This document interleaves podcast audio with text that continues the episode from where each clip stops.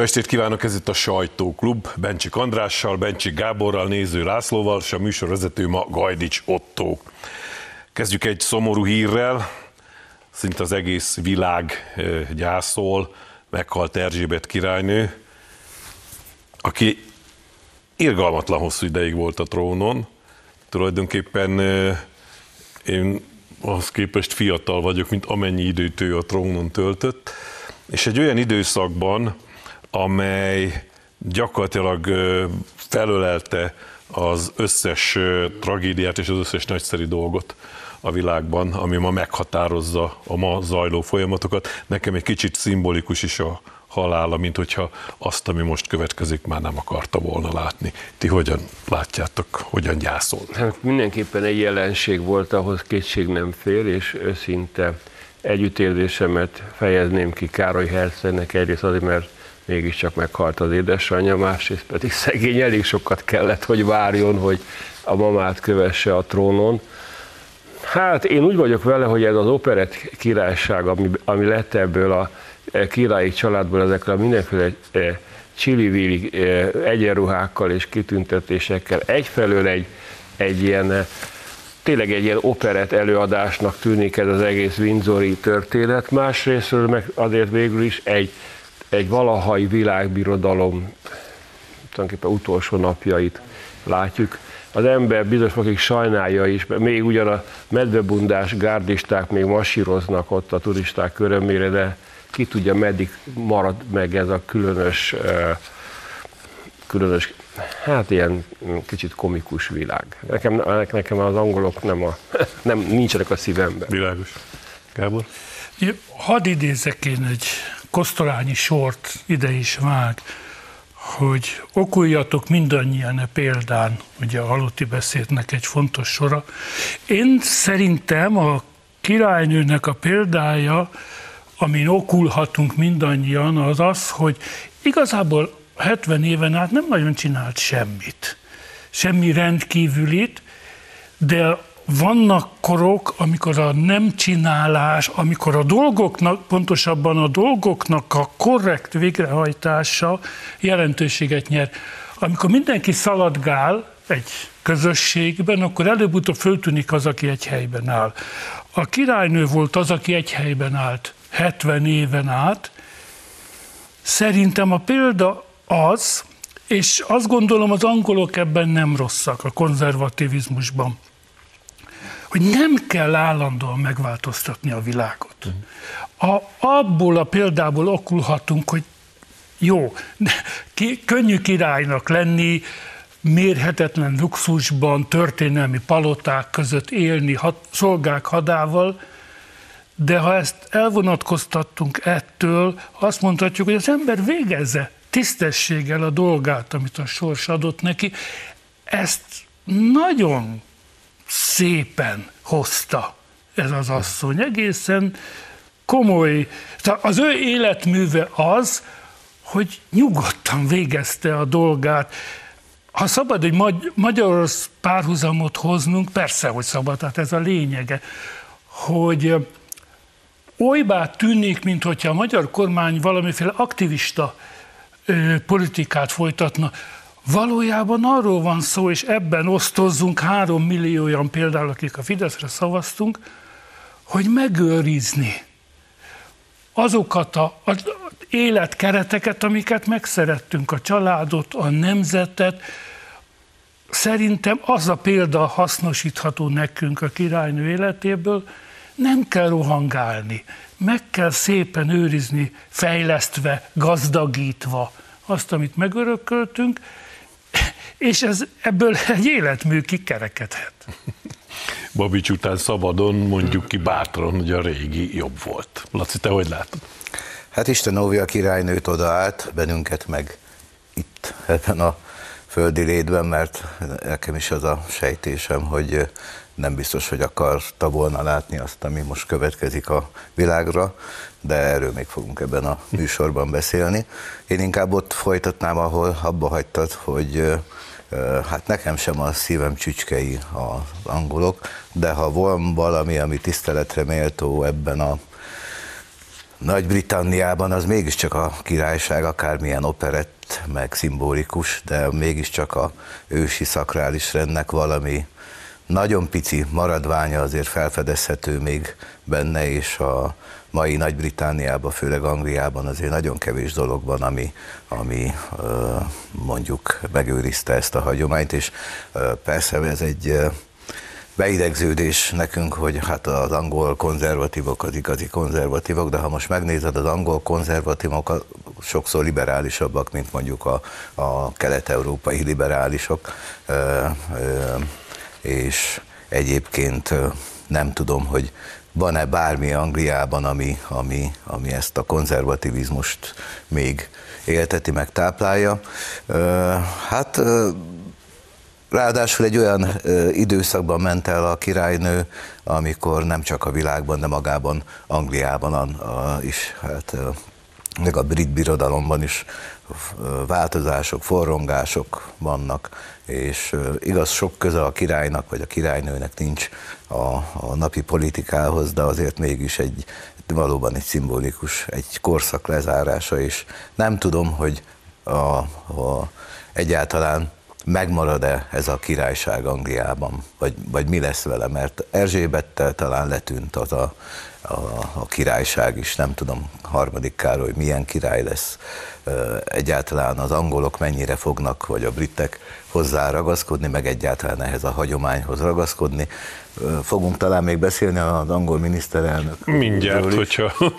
De azért az nagyon jelképes, hogy a, az új angol kormányban, ahogy többen megírták, most először fontos szerepe nincs fehér férfinak. Hm. No, ahogy Laci már utalt rá, különleges asszony volt a királynő, különleges sors is adatot neki. Néhány nappal a halála előtt ugye beiktatta az új miniszterelnök asszonyt, Hát akiről eléggé vegyes a kép, legalábbis amit a hírekből megismerhettünk, az én szívemben akkor, szívembe akkor lopta be magát, amikor közölte, hogy ő simán kirobbant egy atomháborút, mi az neki. Ti hogyan látjátok, milyen lesz a, a, az új angol viselkedés ebben a háborús, inflációs, gazdasági válságos időszakban? Boris Johnson után az embernek már nem, nem, ne legyen illúziója a Gábor mondta, hogy valamit meg akart őrizni a királynő. Van egy magyar szólás, hogy fenn az ernyő nincsen kas. Tehát úgy, tett, úgy tesz Anglia, úgy tesz az elit a legtetején, hogy a királyi család, mintha a régi Anglia még létezne. Ugyanakkor ez az Anglia már rég nem létezik. Valami rettenet van a helyén, elég ha csak arra utalunk, hogy London polgármestere nem egy karakteresen angol személyiség, hanem egy bevándorló, vagy annak a leszármazottja. Anglia végzetesen megváltozott, a világpolitikában betöltött szerepe, hát finoman szóval visszataszító, tehát csak ártani eh, tudott. Most sem túl gusztusos a szerepe a ukrajnai háborúban. Ebben a helyzetben megjelenik egy nő, az új miniszterelnök, most már miniszterelnök, és valóban egy mondattal beírja magát a világtörténelembe, hogy ő minden probléma nélkül megnyomná a gombokat.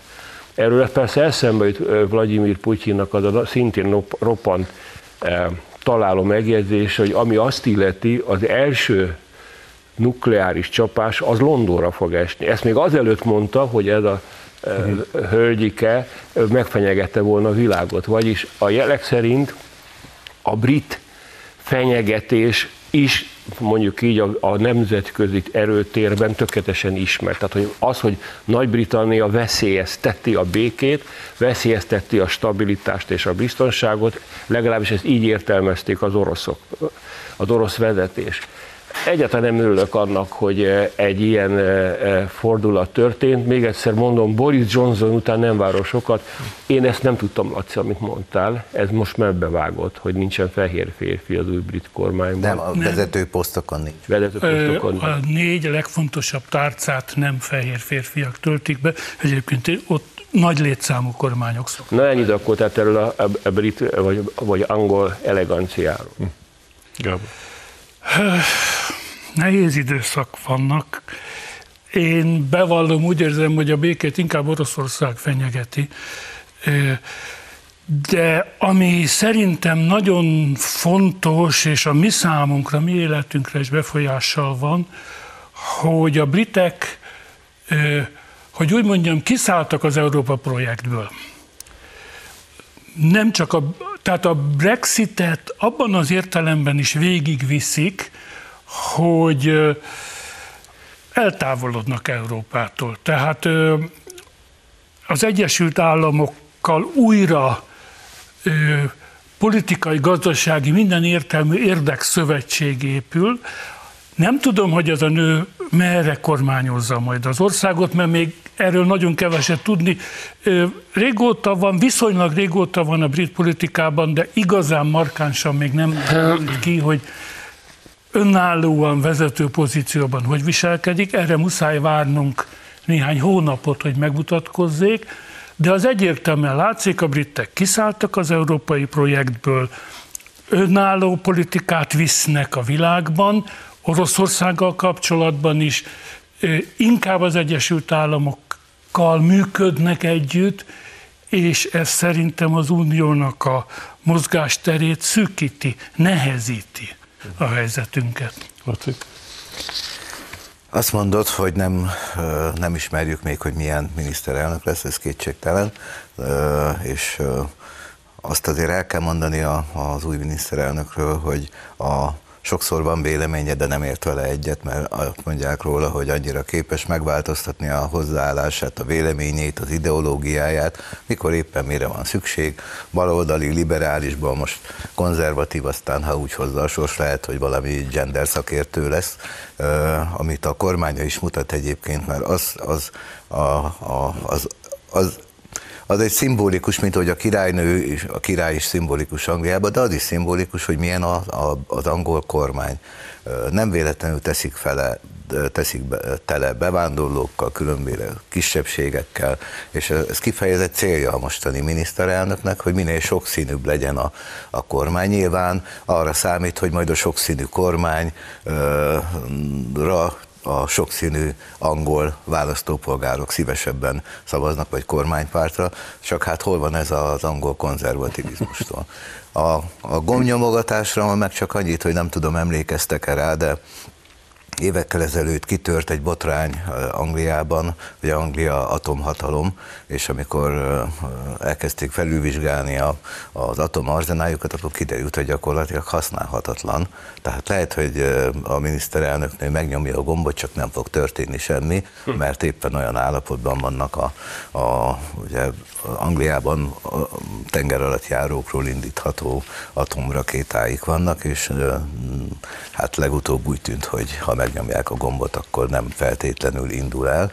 És én azt sem gondolom, hogy Anglia önálló ö, politikát visz. Az igaz, hogy elszakadt Európától, de ö, mintha ö, Amerika egy újabb állama lenne, mert mi célja van Angliának, vagy Nagy-Britániának Ukrajnában? Miért ez a héjaság? Az, az is jellemző egyébként, hogy az angol kormányban pont a, a, a védelmi miniszter az ugyanaz maradt, ugyanaz a héja, Valasz, akinek aki már szerintem még a miniszterelnök nőtől hamarabb megnyomná az atomgombot, úgyhogy ez egy, nem hiszem, hogy bármilyen álló külpolitikát vinne, valahogy teljesen a, a Egyesült Államok, majdnem azt mondtam, hogy egy S betűvel kezdődő szót, de ha nincs itt Zsolti, akkor vigyázunk a szánkra.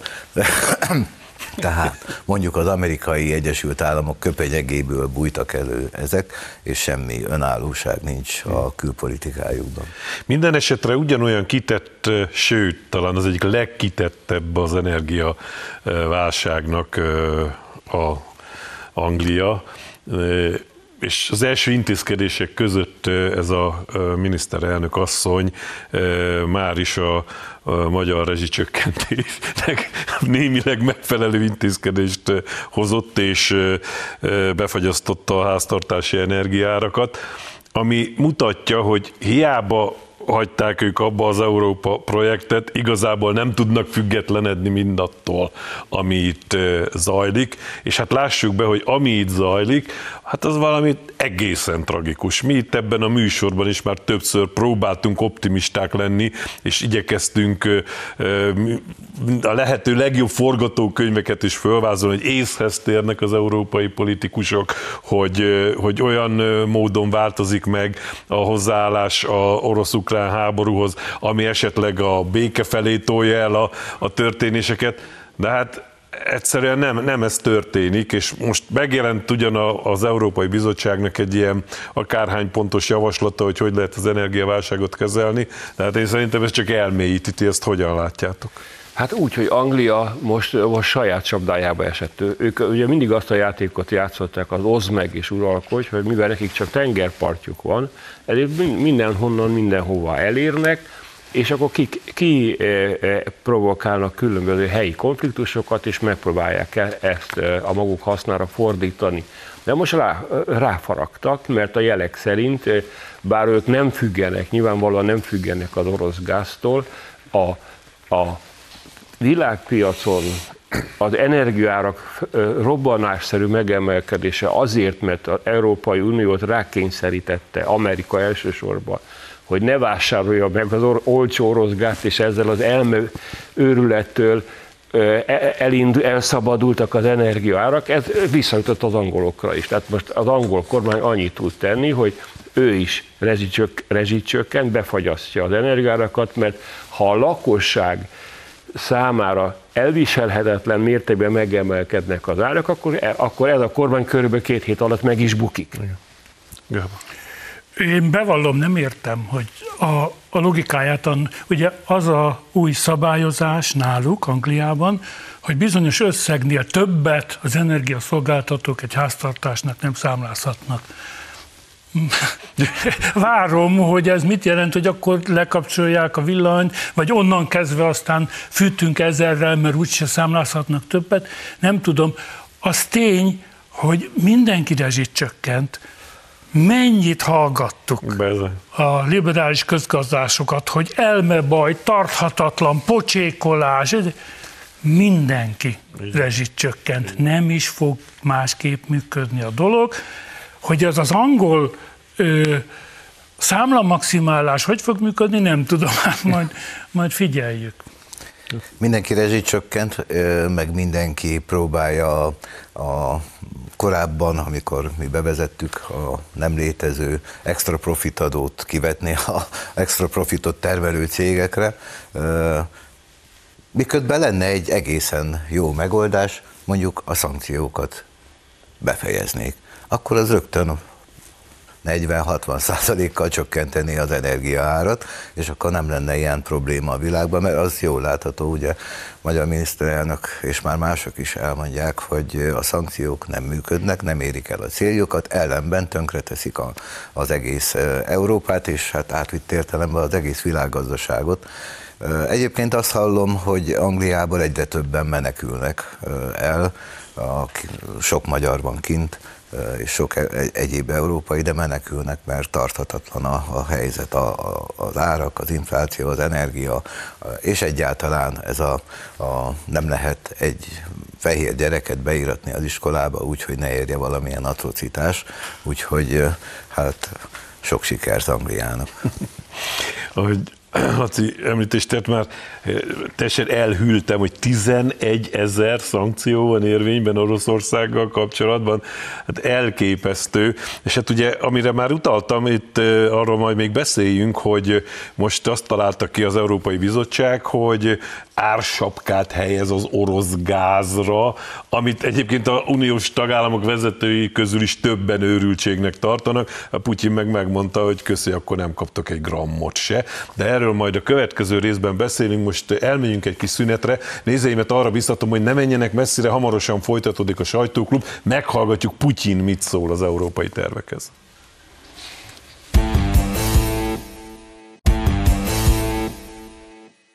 Jó estét kívánok, folytatódik a sajtóklub, és ott hagytuk abba, hogy tulajdonképpen ez az energiaválság, amit önmagának okozott Európa, ez megoldhatatlannak tűnik.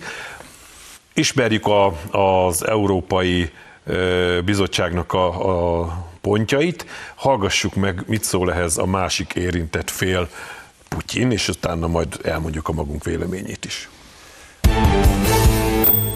Ön az energiahordozóink árplafonjáról kérdezett, amelyel kapcsolatban egyesek döntéseket hoznak. Ez egy teljesen ostoba döntés, ha valaki megpróbálja végrehajtani. Ez semmi jóra nem vezet majd azok számára, akik ezt a döntést meghozzák.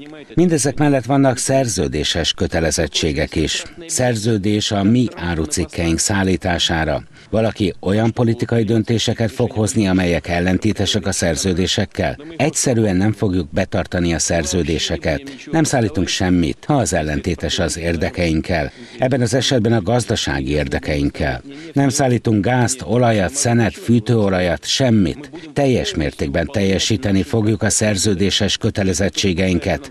De ha valaki megpróbál ránk erőltetni valamit, és ezt hangsúlyozni szeretném, azok, akik ránk erőltetnek valamit, ma nincsenek abban a helyzetben, hogy nekünk diktálják az akaratukat. Ezt jobban meg kell gondolniuk.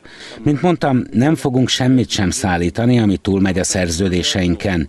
Nem fogunk semmi olyat csinálni, amit ránk kényszerítettek. Csak egy dolgot fogunk tenni, mint a híres orosz mesében. A farkasparkát fagyásra ítéljük.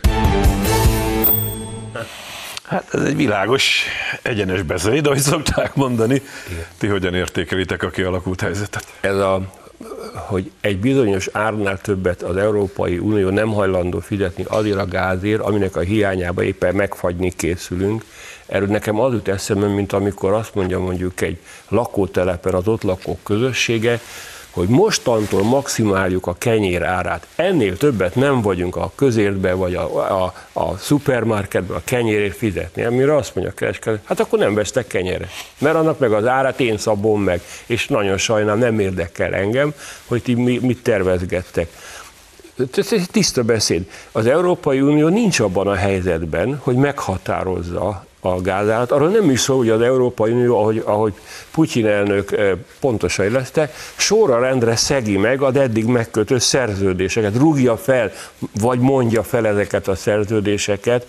Eh, azt kell mondjam, hogy eh, ez, ez, egy, ez egy nagyon világos üzenet volt, hogy szórakozhattok, de akkor nem kaptok semmit.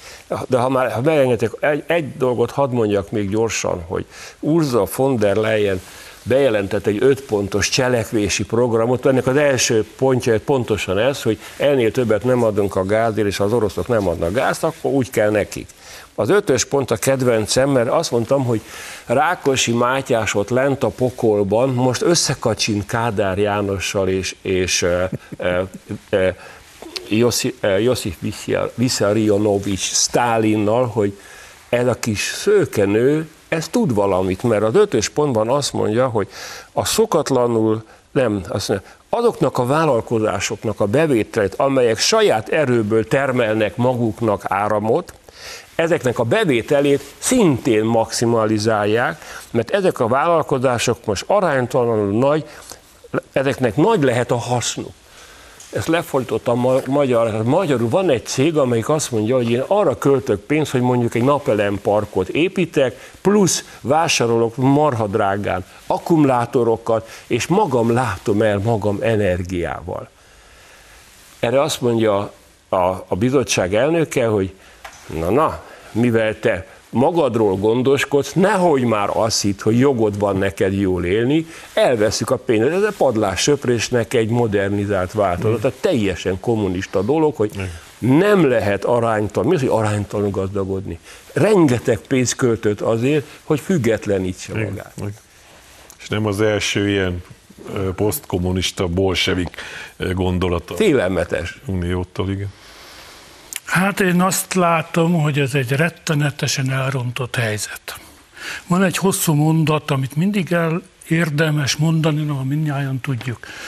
Ha, ami úgy kezdődik, hogy az Egyesült Államok mindent megtett, rengeteg pénzt, energiát ölt bele abba, hogy kiprovokálja Oroszország háborús válaszát. Ö, Oroszország reagált, amit, amit nem tudunk másnak nevezni, mint agressziónak, egy független országot katonai erővel megtámadott, és mai napig is háborút folytatott.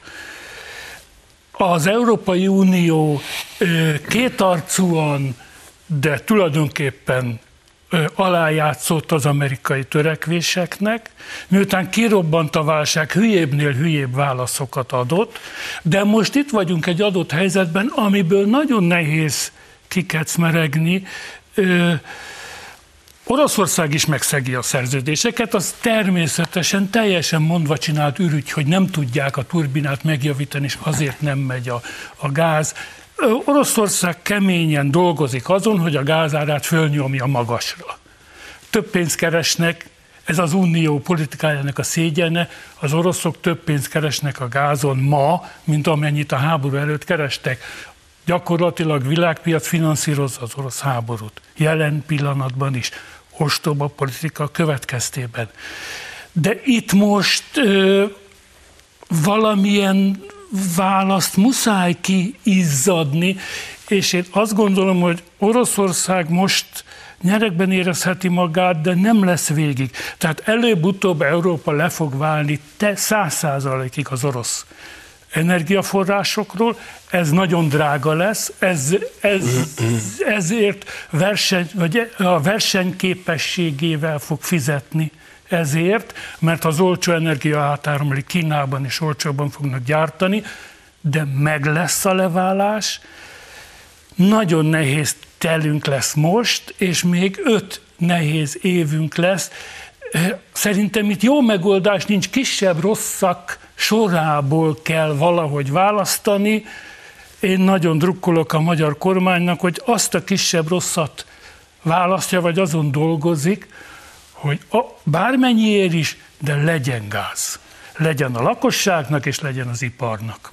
Nézőink közben látják azt a kisfilmet, azt az ironikus kisfilmet, aminek hosszú lesz a tél. A cím egy ilyen dal is hangzik el alatta, amivel az Putyin szintén üzent a Európai Uniónak. Laci, te hogy látod? Az Európai Unió azt a játékot játsza, mint amikor két kamion rohan nagy sebességgel egymás felé, és az egyik azt várja, hogy majd a másik félre rántja a kormányt. Most az Európai Unió és a g az olaj ársapkával azt játszák, hogy ennek a hatására hát, ha majd Oroszország vagy felhagy a háborúval, vagy a energiafegyvert lejjebb csavarja. De nem fogja. Hát Putyin egyértelműen elmondta, hogy nem fogja. A helyzet az, hogy úgy tűnik innen, hogy az Európai Unió kamionja se fogja félrerántani a kormányt, és ennek az lesz a következménye, hogy a két kamion egymásba roham. Itt a tél, ez, ez a, a szimbolikus kifejezés ennek a karambolnak, mert az igaz, hogy hosszú távon le fogunk válni Európai Unió Oroszországról, és az is igaz, hogy hosszú távon árt Oroszországnak ez az egész helyzet csak hogy nekünk túl kell élni még ezt a, ezt a teret, meg még ki tudja hány teret. És a kérdés az, hogy túléli-e az Európai Unió a jelenlegi formájában. Megmarad-e ez a politikai berendezkedés. Megmarad-e például a brit kormány, a német kormány, így, vagy a francia kormány, mert lehet, hogy elsöpri egy népharag, ahogy sokan ezt feltételezik, ha nem lesz áram, ha nem lesz fűtés, ha nem lesz kenyér, ha nem lesz élelmiszer, stb. stb. Szóval lehet, hogy ezt a kamiont le kellene lassítani, mind a két félnek nyilván, és azon dolgozni az Európai Uniónak, hogy nem különböző szankciókat, meg még srófolni ezeken, hanem valahogy a béké érdekében tevékenykedni ott az orosz-ukrán háborúban, de úgy látszik, hogy ez a mai Európai Unióban mondjuk a magyar kormányon kívül senkinek látszólag nem érdeke, pedig ez az elsőrendű érdeke az egész Európai Unió népének. Az, hogy a egyes politikusoknak nem feltétlenül ez az érdeke, az egy más dolog, és az is egy más dolog, hogy az, ezeket a politikusokat nagyjából nem érdekli a nép, ahogy ezt a ki is német mondta, külügyminiszter ki is mondta. Gábor, akartál valamit közben? Igen, szóval azt látom, a, a Európának, Ukrajnának, Oroszországnak elemi érdeke volna a tűzszünet. A béke az még egy, az egy nehéz ügy, de a tűzszünet, álljon meg a háború. A tragikusnak azt érzem, hogy A tűzszünetet akkor tudnánk elérni, az Egyesült Államok ezt akarná. Lássuk be, az Egyesült Államok harcol Oroszországgal gyakorlatilag. Az a tragikus, hogy az Egyesült Államok nem tartja érdekének a tűzszünetet, mert úgy gondolja, hogy Oroszország a háborúval, minél tovább tart a háború, annál jobban meggyengül Oroszország. Az Európai Uniónak minden erővel azon kellene dolgoznia, hogy az Egyesült Államokat rávegye arra, hogy álljon egyértelműen a tűzszünet mellé, húzzák meg, ahol most állnak, álljanak meg, húzzanak egy, egy 10 kilométeres demitilizált övezetet, és álljanak meg. Sajnos nem látszik, és ott látom én az angol politika veszélyét, amikor azt mondtam, hogy kiszálltak az angolok az Európa projektből, hogy azonosulnak az Egyesült Államoknak ezzel a politikájával is, hogy minél tovább tart a háború, föltételezésük szerint annál jobban gyengül Oroszország, és ez tartja működésben ezt a rettenetes gépezetet. Angol székelyel is működnek nagy energetikai cégek, amik most rengeteget kaszálnak, ugyanúgy, mint az oroszok. Ha szabad, én is hadd tegyek egy, egy, egy újabb esetvonást ehhez a formálódó képhez. Nekem az, nem csak nekem, sokaknak valóban, hát ez a benyomásunk, hogy ez, ami előttünk zajlik, ez a világok harca. Az amerikai Egyesült Államok úgy döntött, mert félti az egyeduralmat, veszélybe látja egyeduralmat, hiszen jön, föl Oroszország, jön föl Kína, jön fel India, hogy a második legerősebbet kihívta párviadalra, ez az ukrán porond, abban a reményben, hogy még le tudja verni teljes összefogással. A nyugati eh, világ egy részét magával sodorva, le tudja verni, le tudja győzni a másodikat. A harmadik ugye az Kína, azzal úgy gondolja, hogy hamar és gyorsan el tud bánni, és akkor újabb évszázadra konzerválja az egyeduralmát. E, ebből fakadólag, amit mondtál Gábor, én úgy látom, hogy e, a béke esélye nagyon távol és messze van, mert amíg egyik, vagy a, egyik le nem győzi a másikat, tehát itt nem úgy van, hogy birkoznak, itt valakinek holtan ott kell maradni a porondon abban reménykedhetünk, hogy egy világrend fog meghalni. Tehát amit már sokan mondanak, hogy a egypólusú világrend fog holtan ott maradni a porondon, és a többpólusú világrend. Amivel még vitatkozni, Gábor, hogy én azt gondolom, hogy Európa 50 év múlva sem lesz képes magát függetleníteni a szomszédban lévő nyersanyagoktól, a gáztól, az olajtól, a széntől, a vastól. Hogy csak egy példát mondja, minek is? Miért kéne ez minek, ez minek? A magyar háztartások elsőprő többsége gázra van alapozva, tehát ez, ez 30 év, és mire tennénk át? A villanyra, amivel nem rendelkezünk, mert ma Magyarország elektromos energiában nem önellátó, és még a Paks második paksi erőmű megépítése után sem leszünk önellátóak, pedig az hol van még, és akkor nem, nem beszélek a vegyiparról, a műtrágyagyártásról. Értelmezhetetlen. Inkább úgy kéne fogalmaznunk, hogy amennyiben Európa, Európát elvágják végleg az alapvető szomszédos, most azért nem mondom orosz, mert a szomszédos nyersanyagoktól, akkor az európai gazdaság tönkre fog menni, összeomlik.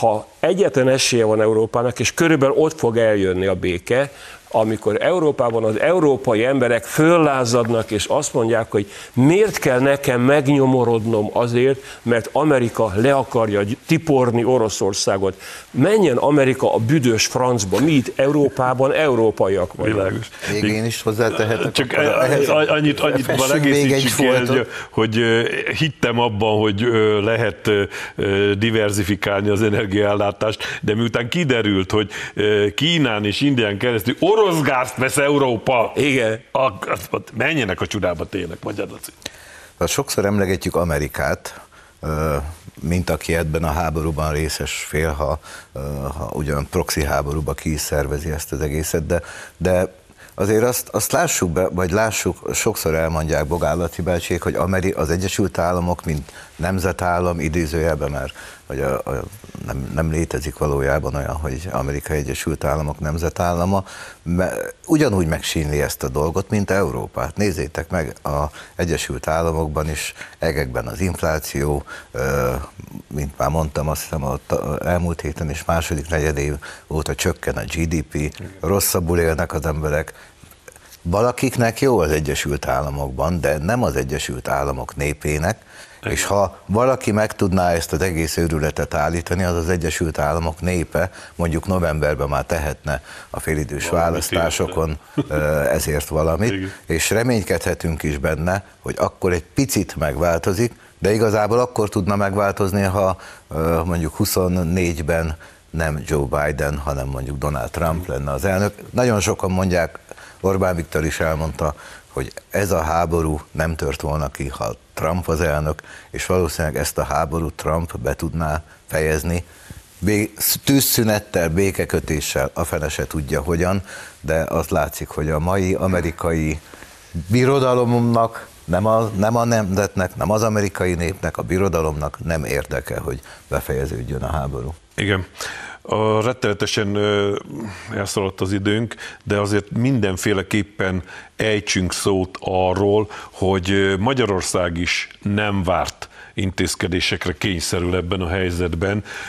Ugye többször említettétek már, hogy azért a magyar kormány ideje korán, és akár szembe menve az uniós elképzelésekkel igyekezett a magyar népet tehermentesíteni ennek a háborúnak az árának a megfizetése alól, konkrétan az energiárak elszállása ellen, de úgy néz ki, hogy nem ússzuk meg mi sem éppen, hogy csak temperált fűtésen tartott közintézmények, és otthoni takarékosság nélkül, ti ezt hogyan értékelitek?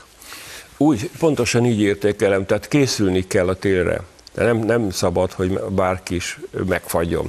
Készülni kell a térre, tudni kell, hogy hiába van, nekünk van érvényes szerződésünk Oroszországgal a gázszállításra, de bármikor, tehát amikor ilyen őrületeket mondanak az Európai Bizottságban, bármikor adódhat egy olyan helyzet, hogy Oroszországot egy olyan lépésre provokálják, és ez benne van a dolgok logikájában, hogy azt mondja Oroszország, hogy akkor senkinek egy csepp sem szállítunk, és Magyarországnak, őszintén sajnáljuk, Magyarországnak sem. Tehát egy eh, totális blokkád jön létre mindkét oldal részéről. Ebben az esetben a meglévő készleteinkből kell gazdálkodnunk, ami nagyon sok, de nem végtelenül sok. Tehát az, hogy már is egy 25 eh, eh, százalékos az igen jelentős egyéb iránt, takarékosságot ír elő a kormányzat, az erről szól, hogy könnyebb föloldani tavasz felé, ha látjuk, hogy még mégiscsak folyamatosan jön az energia, mint azt mondani márciusban vagy februárban, gyerekek, baj van, a fél országot bezárjuk, mert ennyi, elfogyott. Mm-hmm. Yeah. Én szerintem Európa kulcskérdése ezen a télen a munkahely lesz. Nem a, nem a lakások, meg a közintézmények hőmérséklete, azon fog megfordulni az egyes országoknak a jövője, hogy áll, megtart, meg tudják az emberek tartani az állásukat, kapnak-e fizetést. mindent, ha munka van, akkor minden van, ha fizetés van, minden van. Nagyon drága lett az élelmiszer is, még tovább fog drágulni, nagyon drága lesz a fűtés, és még tovább fog drágulni. De az a nagyon fontos dolog, és itt a gáznál is az van, hogy a magyar kormány azon dolgozik nagyon keményen, hogy nehogy leálljanak a gyárak. Ez fenyegeti Olaszországot, Németországot, számos Csehországot, Szlovákiát, számos országot, hogy a gyárak állnak le, és elveszítik az emberek az állásukat, és nem lesz fizetésük. András utalt rá, hogy a gyárak például már leálltak. Hogy fognak vetni az emberek tavasszal? Igen. Most azért kell tényleg nagyon takarékosnak lenni, és azok leszünk, mert muszáj, mert nem lesz pénzünk rá, hogy a gyárak, működjenek a gyárak, és munkájuk maradjon az emberek. Laci? Így van, ha munka van, minden van, ahogy hogy egy klasszikus idézek, de ebben a nagyon rövid időben engedjétek meg, hogy válaszoljak azokra a kritikákra, mert most azt um, ellenzéki baloldali újságírók most örömködnek, hogy ha-ha-ha, most ezek a propagandisták mit mondanak arra, amikor kiröhögték a Nyugat-Európában hasonló intézkedésbe vezető kormányokat, hogy mi nem, nem, nem ezeket röhögtük ki, meg nem ezeken gunyolódtunk, mert azok a kormányok az állampolgárok lakásfűtését próbálják szabályozni. A magyar Svájcba kormány, börtön jár, aki A magyar kormány a hozzátartozó intézményekben, cégekben, egyebekben szabályozza ezt, példát mutatva az állampolgároknak, hogy az is azért elképzelem Svájcba, hogy mondjuk hőérzékelővel járják a utcákat a katonák, rendőrök, hogy hopp, ott melegebb van, akkor azt elvisz. Azt mondták, lesz ellen. Ilyen Magyarországon nem, nem lesz. ez, ez energiadiktatúra, ugye így mondják most legújabban. Nos, nagyon izgalmas és érdekes lenne meghallgatnunk, hogy a Csippola szerepébe beleunt Gyurcsány, aki most inkább tartüfföt játszik, az mit, hogyan vélekedik mindenről, de sajnos letelt a műsoridőnk, úgyhogy erre majd csak a jövő héten kerítünk sort, de ígérem nézőinknek, összegyűjtjük az összes baromságot, amit ez az ember összehord azóta, mióta készül. Most megköszönöm vendégeimnek az aktív részvételt, köszönöm nézőimnek a megtisztelő figyelmet, kövessék továbbra is a Hír TV műsorait, én elbúcsúzom, jövő héten várjuk Önöket a sajtóklub elé a viszontlátásra.